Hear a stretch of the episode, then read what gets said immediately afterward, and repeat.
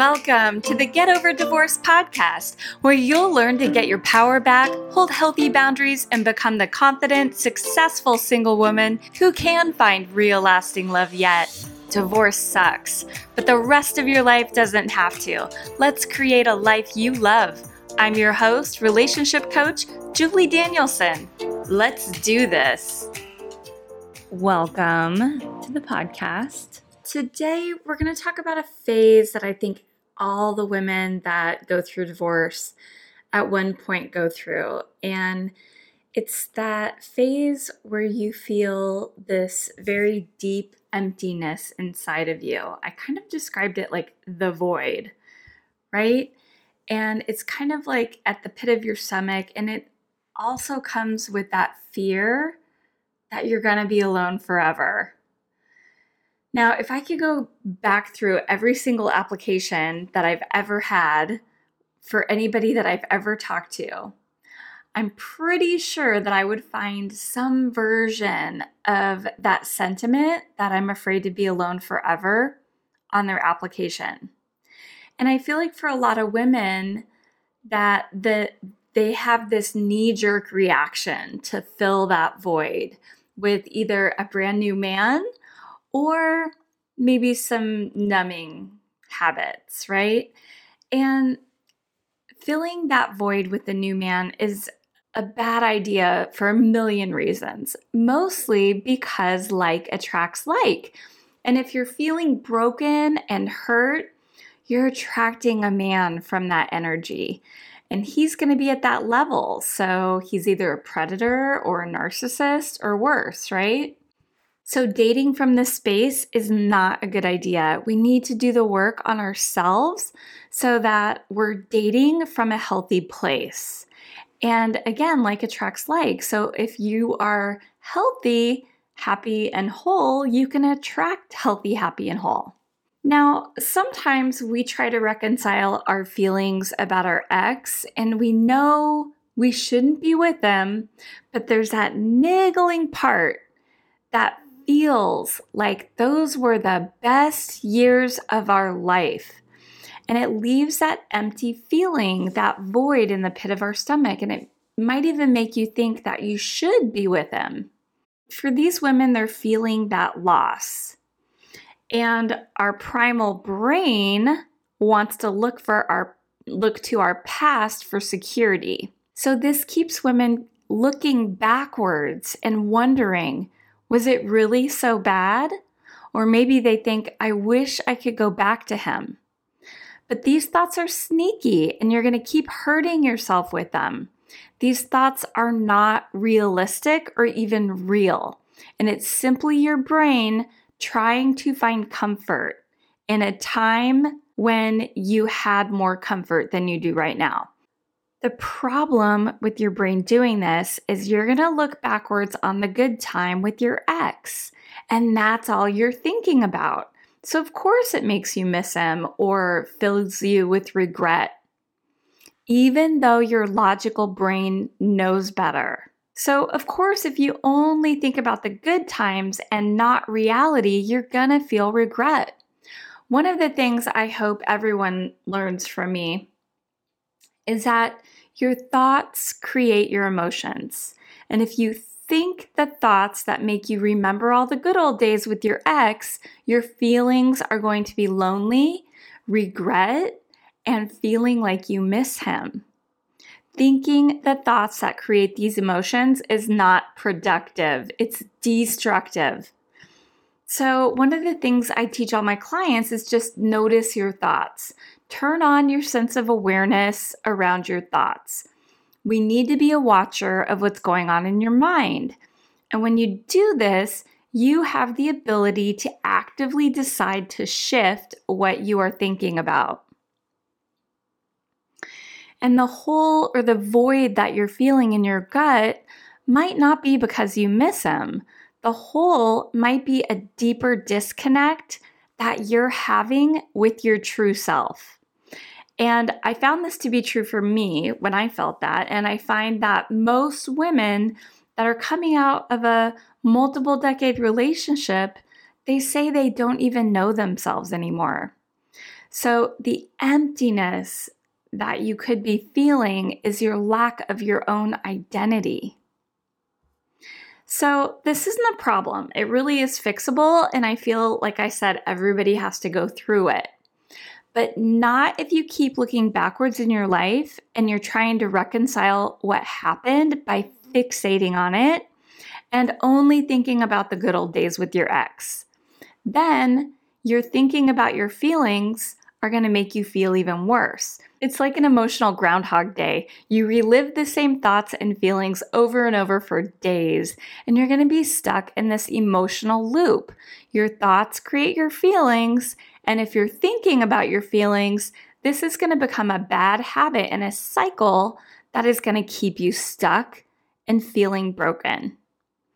Now, this specific time where we're feeling our worst about divorce, I call it the river of misery. And during this time, a lot of women are trying with all their might and all their force to feel better.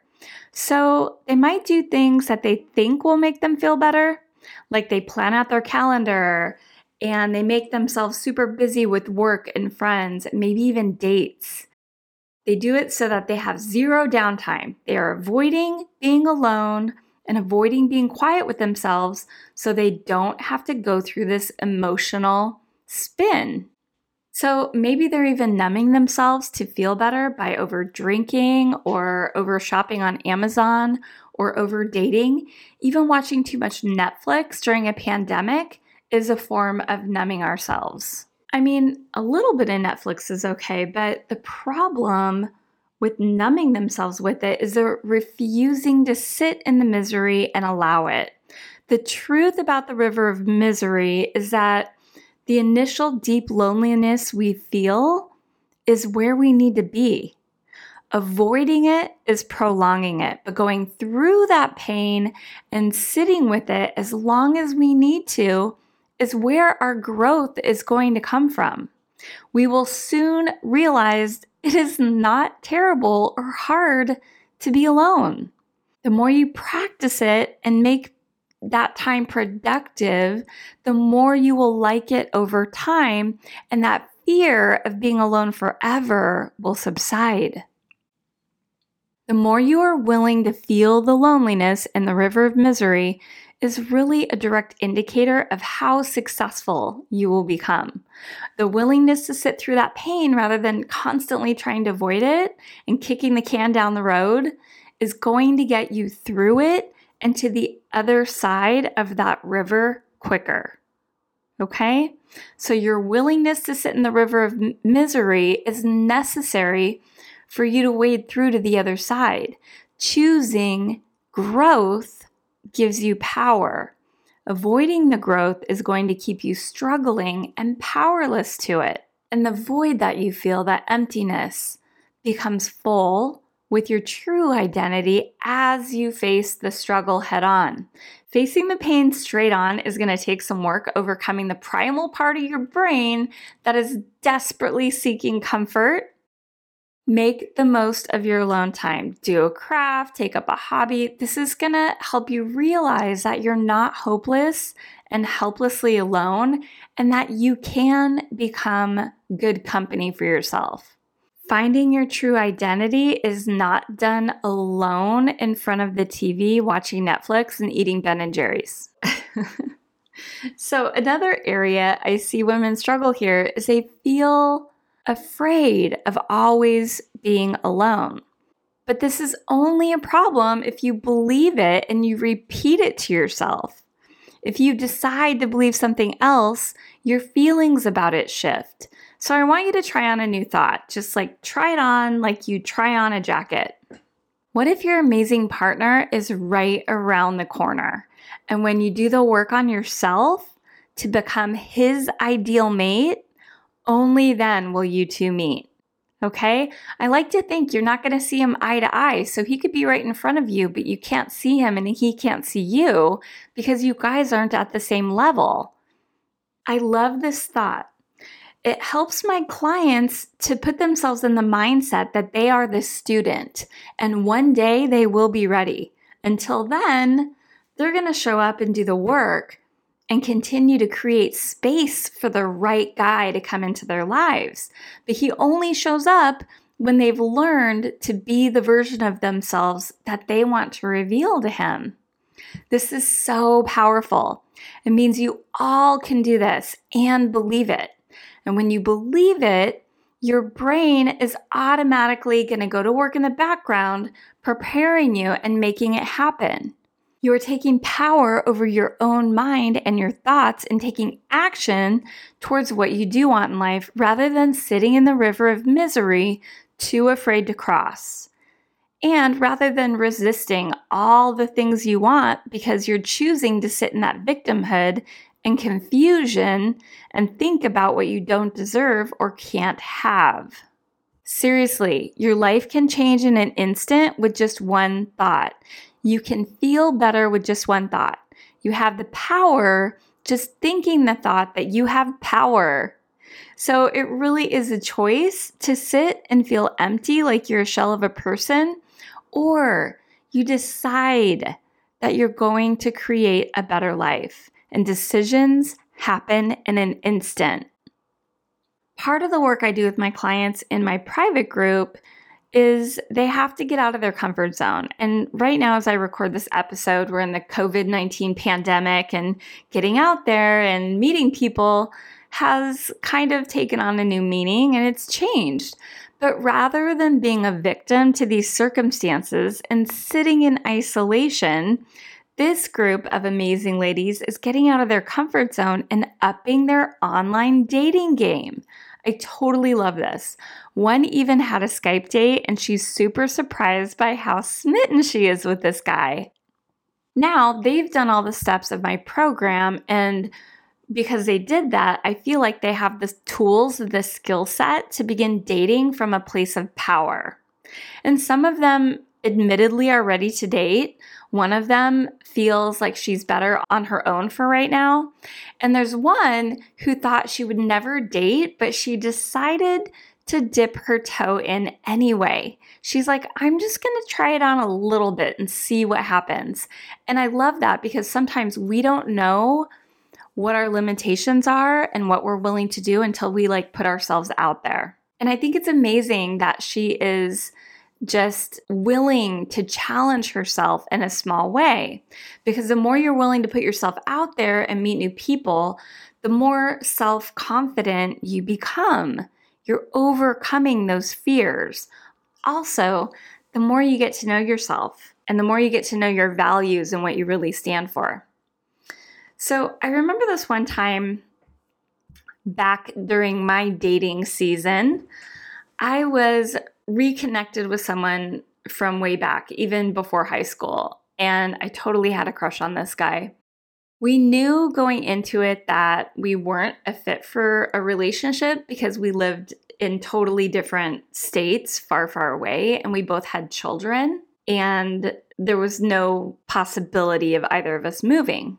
But we decided to get together for a weekend anyway, and honestly, it was a blast. We had a great time right up until the time we were at a bar and he went to the bathroom and I started talking to another guy. It was like my old insecure self reared her ugly head. And in the moment, I felt like I needed validation by making him jealous. Well, he got pissed. And I came to my senses. I had to apologize to him, own my crap, and my crap being my feeling that jealousy somehow gave me validation. And I had to make amends.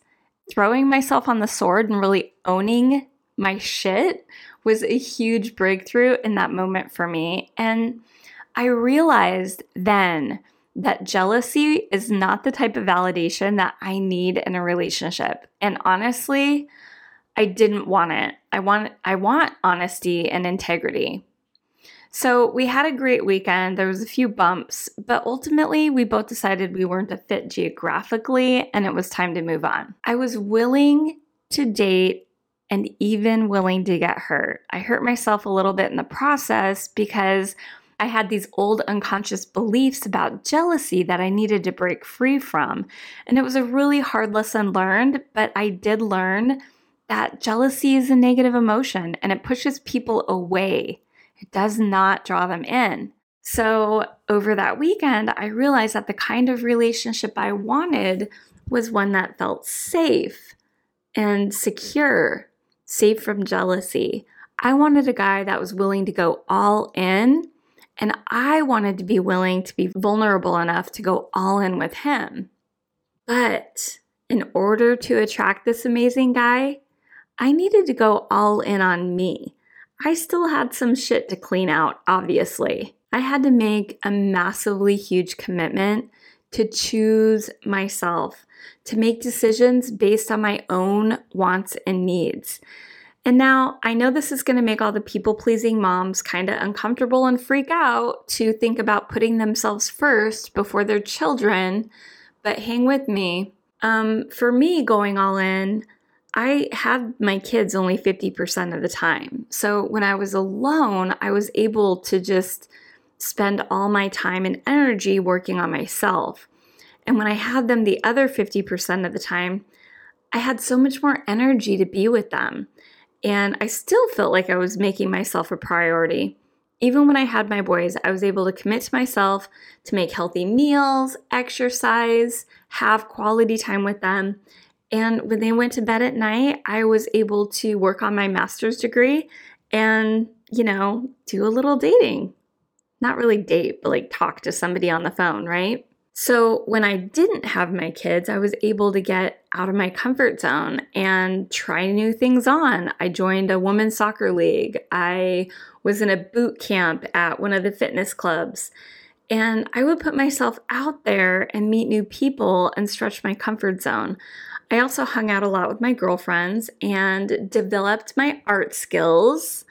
I even took an online parenting program with a coach because I wanted to become a more positive and calm parent.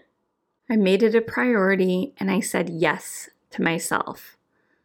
The last point I'm going to make today is this nothing amazing happens in your comfort zone and it was really through this process of getting out of my comfort zone that I created a better version of me, one that I liked, one that I was proud of. And personally, I had a coach and I was able to get through it a lot faster and quicker than if I didn't. So today I do this with my clients. I walk them through this process that I created to get them from where they are to where they want to be. And I get to be amazed as I see them reach their full potential and they become so proud of themselves with their incredible growth and transformation. Now, when they come to me, they all feel stuck and like they're spinning in the emotional groundhog day.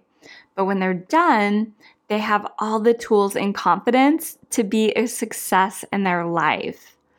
Sometimes this process is hard, but what is harder, my friends, is staying in the river of misery and fighting against the current and avoiding this growth in the first place. The resistance is so much worse than getting through it and realizing you don't have to carry that guilt, blame, and shame for life. You can be free. It's a choice and it's a decision. Thank you, my friends. That's all I have for today. See you next time.